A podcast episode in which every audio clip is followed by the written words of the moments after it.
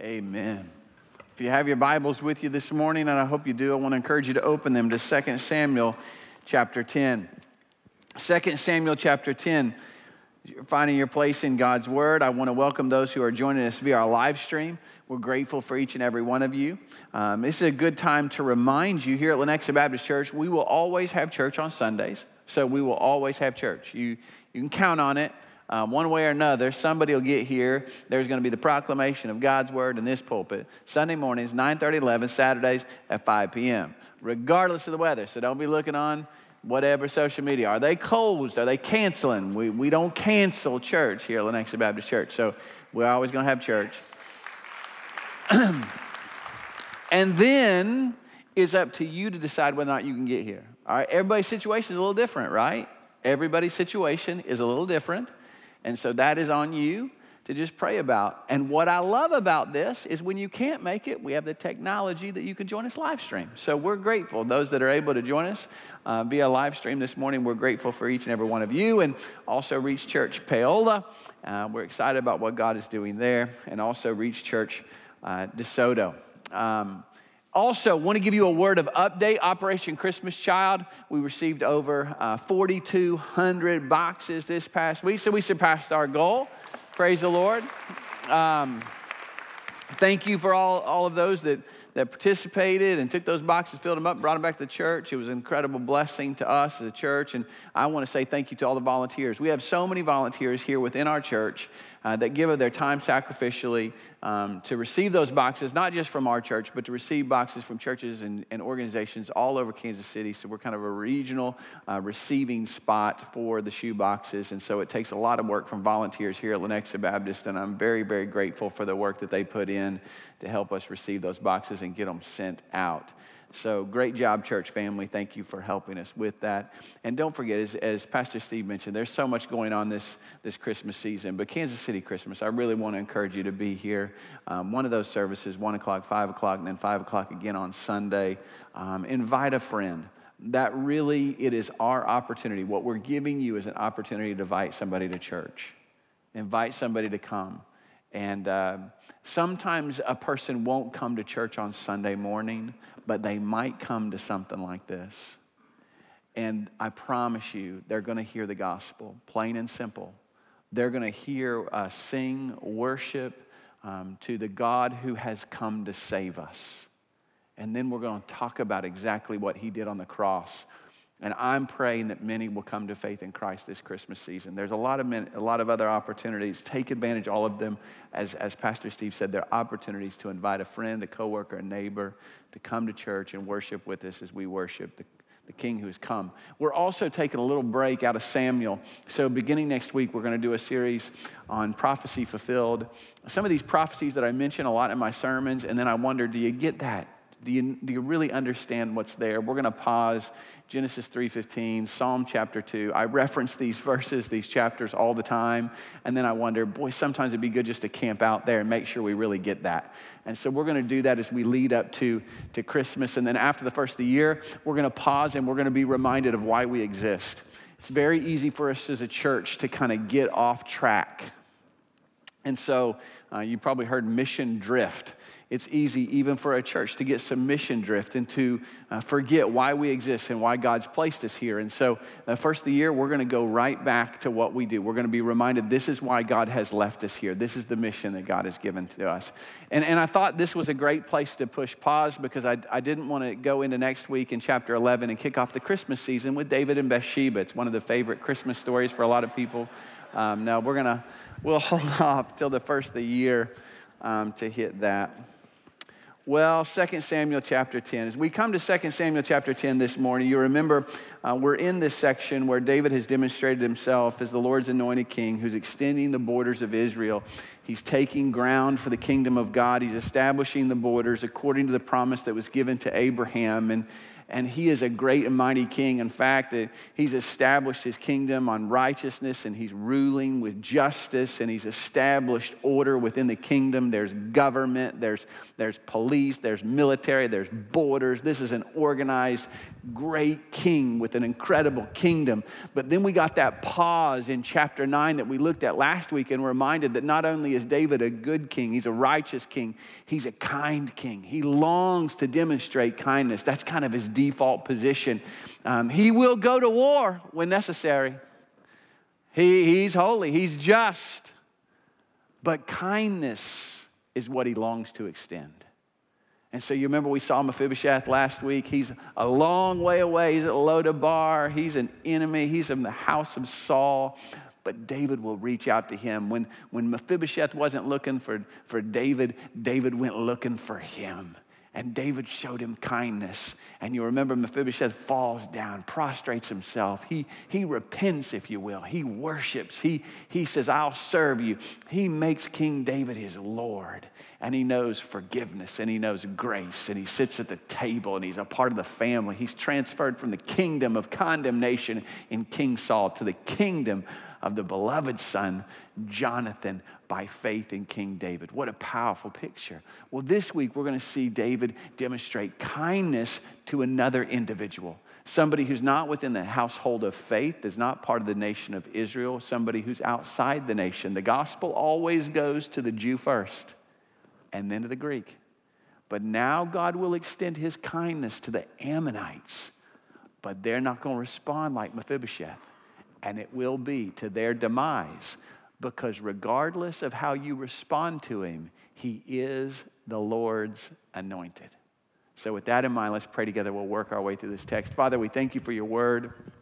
Lord, uh, I know that um, we've had a lot going on this week and, and um, gathering with family and friends, and we come and we pause here this morning. And I pray that you would help us to lay aside the things that might distract us and that we'd hone in on you and your word this morning. Even, even to the folks who are sitting at home, I pray that they'd kind of push out the distractions. And for this brief period of time, they'd come to your word with humility and teachability, and you would instruct us, you'd change us, you'd convict us, you'd draw us to yourself. And Lord, I pray if there's anybody here that they've known the kindness of God in their life, day after day, but they've never turned to Him in repentance and faith, I pray today would be the day of salvation. Lord, draw us all to yourself. We pray this in Jesus' name. Amen. Well, look with me, chapter 10, verse 1. It says, Now it happened afterwards that the king of the Ammonites died, and Hanun, his son, became king in his place. And then David said, and here's that word, I'll show kindness. It's, it's hesed. It's the same thing we looked at last week. It's that steadfast love of David. He, he, I'll show kindness to Hanun, the son of Nahash, just as his father showed kindness to me. So David sent some of his servants to console him uh, concerning his father. It's amazing. Again, just as Mephibosheth was in the household of Saul and he was an enemy, so here you have the Ammonite king. He, he dies, his son takes over, and David longs to show kindness to somebody that would have been considered an enemy. And Nahash, if you remember, that's the king of the Ammonites who's died. That's Hanun's father. We've already seen Nahash. This was not a good man.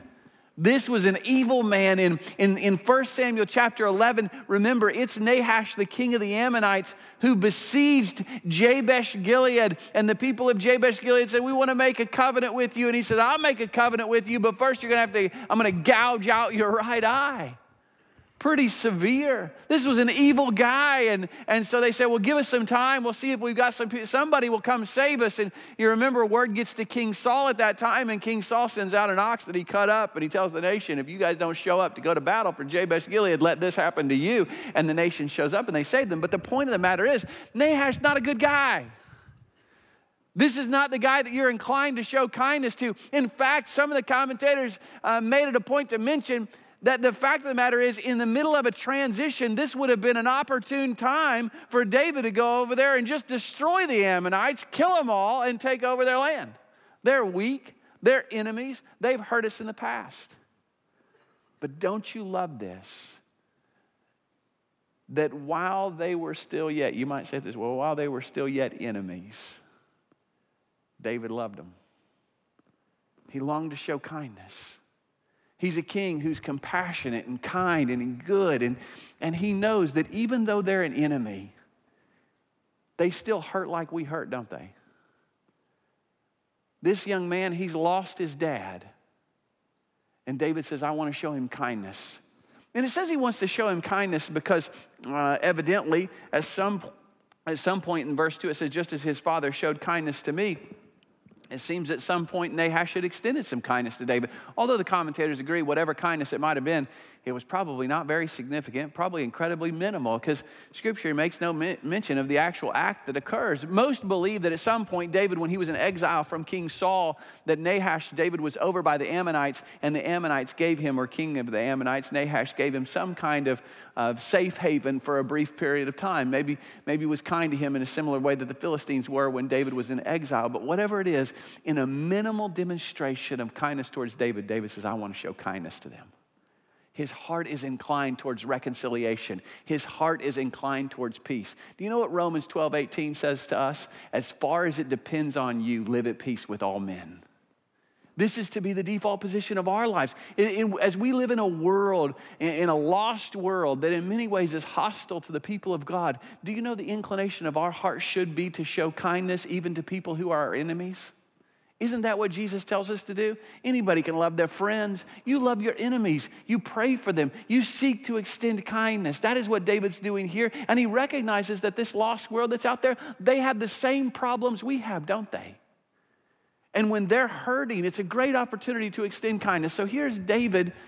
I just want to show kindness. I, I, I, I want, I want reconciliation. I want peace. So he extends kindness to to the Ammonites, but how will they respond? In the end of verse 2, but it says, But when David's servants came to the land of the Ammonites, the princes of the Ammonites said to Hanun, their Lord, Do you think that David is honoring your father because he has sent uh, consolers to you?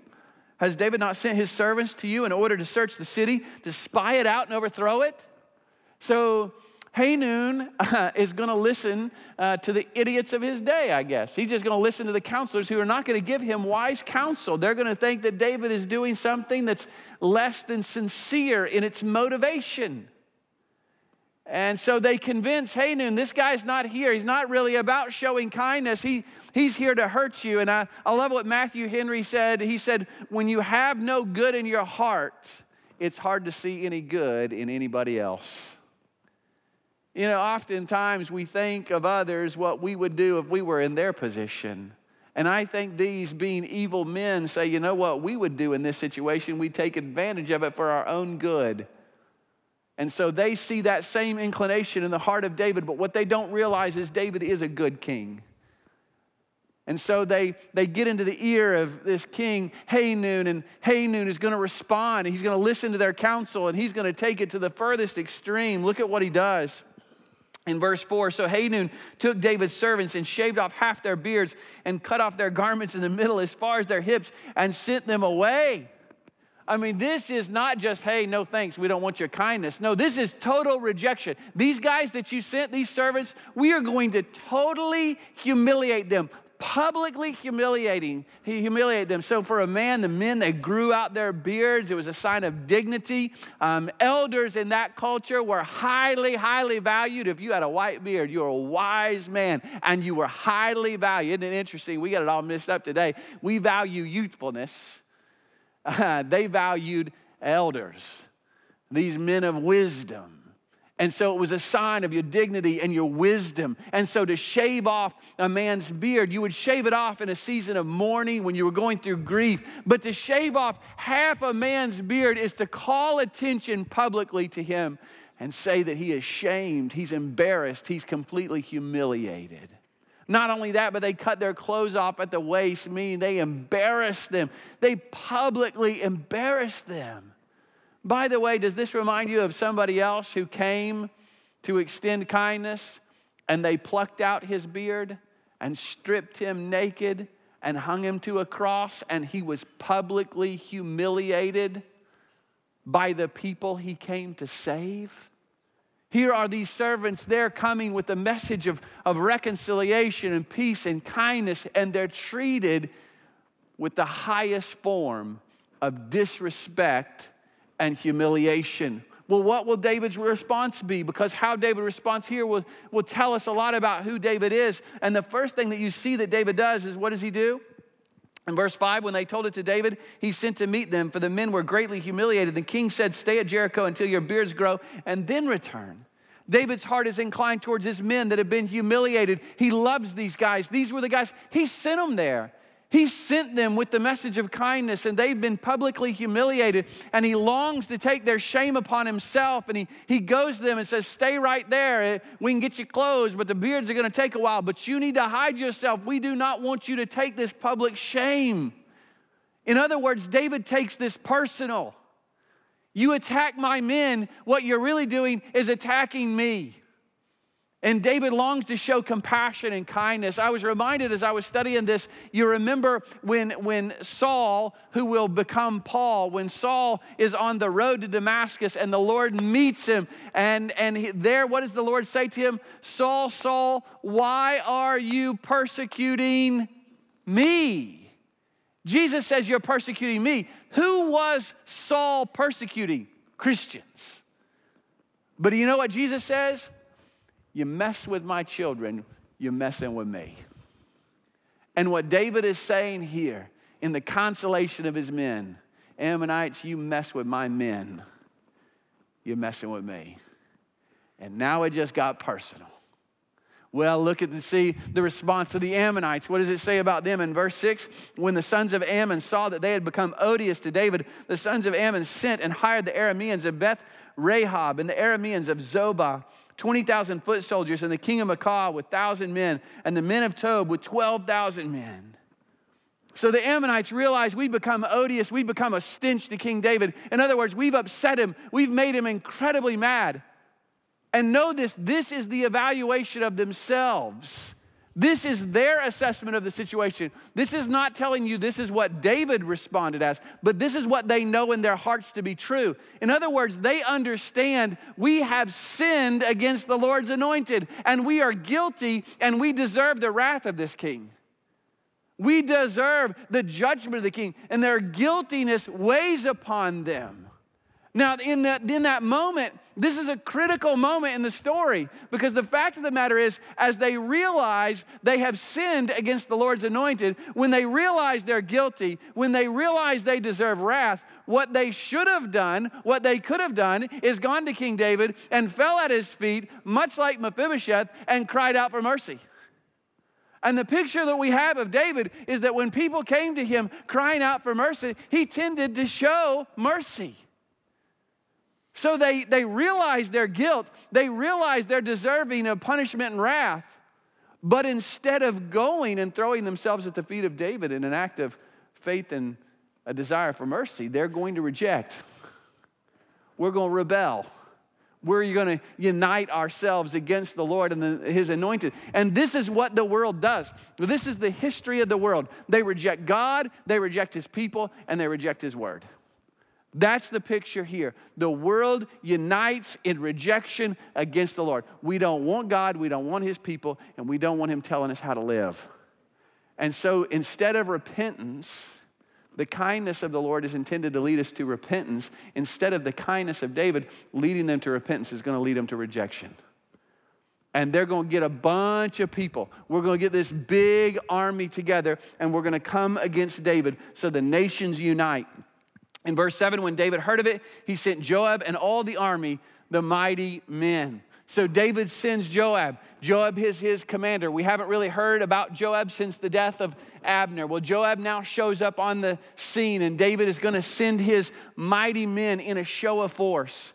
In verse 8, the sons of Ammon came out and drew up in battle array at the entrance of the city. Um, uh, we believe that to be the capital city of the Ammonites, probably Rabbah but the entrance of the city, while the Arameans of Zobah and of Rehob and the men of Tob and Maacah were by themselves in the field. So they're going to divide themselves into two camps. They're going to create kind of a pincher movement against the, the people of Israel. Well, how will Joab respond in verse 9? Now, when Joab saw that the battle was set against him in front and in rear, he selected from all the choice men of Israel and arrayed them against the Arameans. And so he takes the choicest guys, say, You're with me. We're going to go against the Arameans. Verse 10 But the remainder of the people he placed in the hand of Abishai, his brother, and arrayed them against the sons of Ammon. So, Abishai, you're going to lead these guys over here. You're going to go against the men of Ammon. I'm going to take the choice men. We're going to go against these mercenaries, which is what the Arameans were. So, these are a more severe fighting force. They're Syrians in the north. We're going to go against those guys. You go against Ammon. If they're, if they're too tough for you, I'll come to your aid. If these guys are too tough for me, you'll come to my aid. It's a genius military move. what's so important is not the genius of his military move, but the attitude of his heart. Look at Look at verse 11. He said, If the Arameans are too strong for me, then you shall help me. But if the sons of Ammon are too strong for you, then I'll come to help you. Verse 12 Be strong and let us show ourselves courageous for the sake of our God and people and for the cities of our God. And may the Lord do what is good in his sight. Wow, you get to see the faith and the theology of Joab. Isn't that amazing? Joab's a murderer. He, he, he's, a, he's just a military commander, and yet, right here, he's going to demonstrate incredible faith and he's going to make a deep theological statement that undergirds all that we see here. Is it possible for God to use some incredibly flawed and imperfect people to achieve and accomplish his purposes? Yes, he does it all the time. And so here is Joab going to, he's the only one who mentions God in the whole chapter. The military man, the commander. And what does he say? We're going to be strong, we're going to be courageous, and then we're going to let God be God and let God do what he sees as good in his eyes. And really, this is a powerful picture and a good principle and lesson for all of us to learn because Joab finds himself in a situation where he doesn't know how the battle's going to turn out. He's hopeful. The Lord is with us. We're God's people. We're in God's land. We're fighting his battles. This isn't about ethnic cleansing. This is not about David just not liking these folks. These are about the enemies of God coming against the people of God. He's fighting a just war. God is on his side, but he don't know how it's going to turn out. And so what does he say? We're going to be strong. We're going to be courageous. We're going to fight. We're going to give them all we got. And then we're going to let God be God. And, folks, can I tell you, that is a great attitude to have when you face circumstances in your life where you don't know how it's going to turn out. There's a lot of situations in life where we don't know, do we?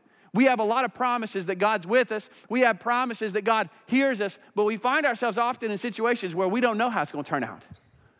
I, mean, I think about people that I'm praying for in my life right now. People who are, that they don't know if the cancer treatment's going to work.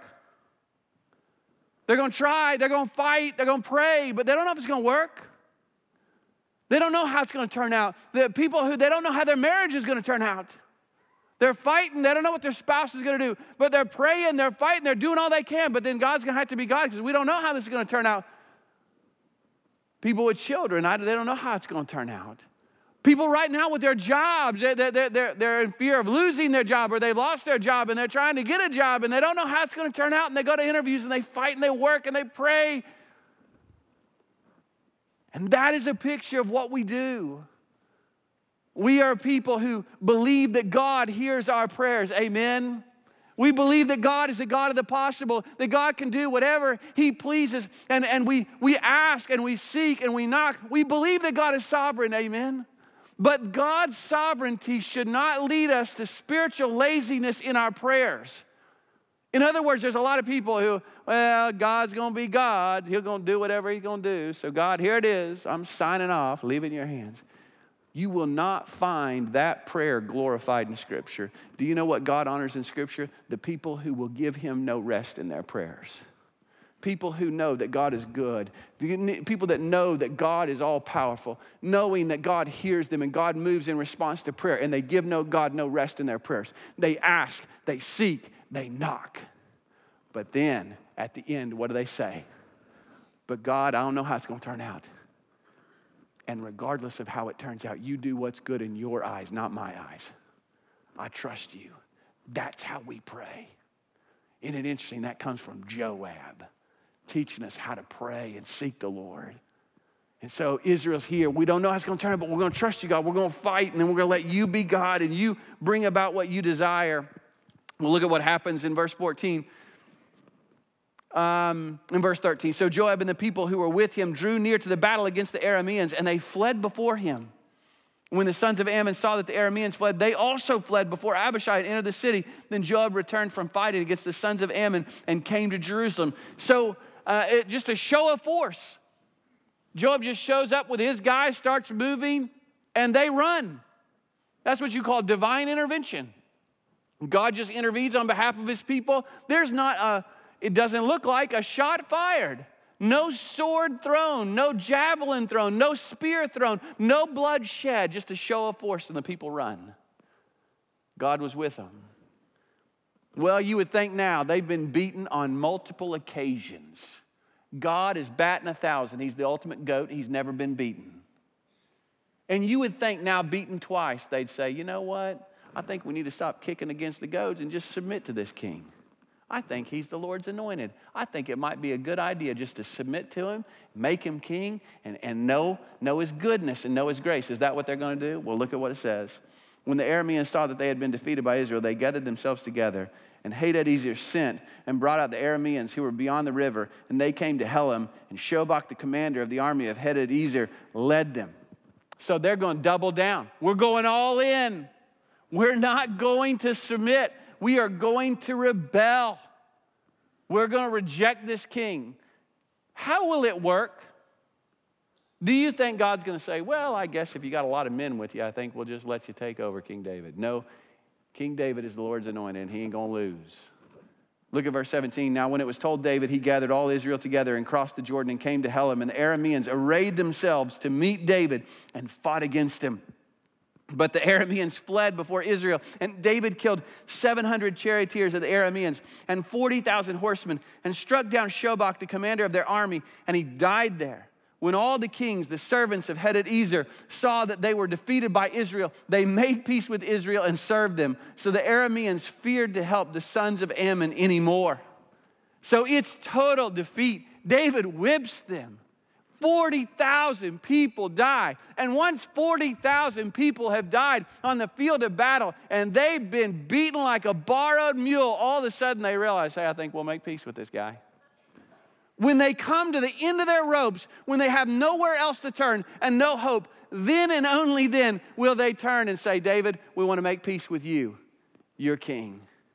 And you know what? As I read this story, I think, my goodness, what if you guys if you just turned and made him king a little earlier, you might have avoided losing 40,000 people in a field of battle.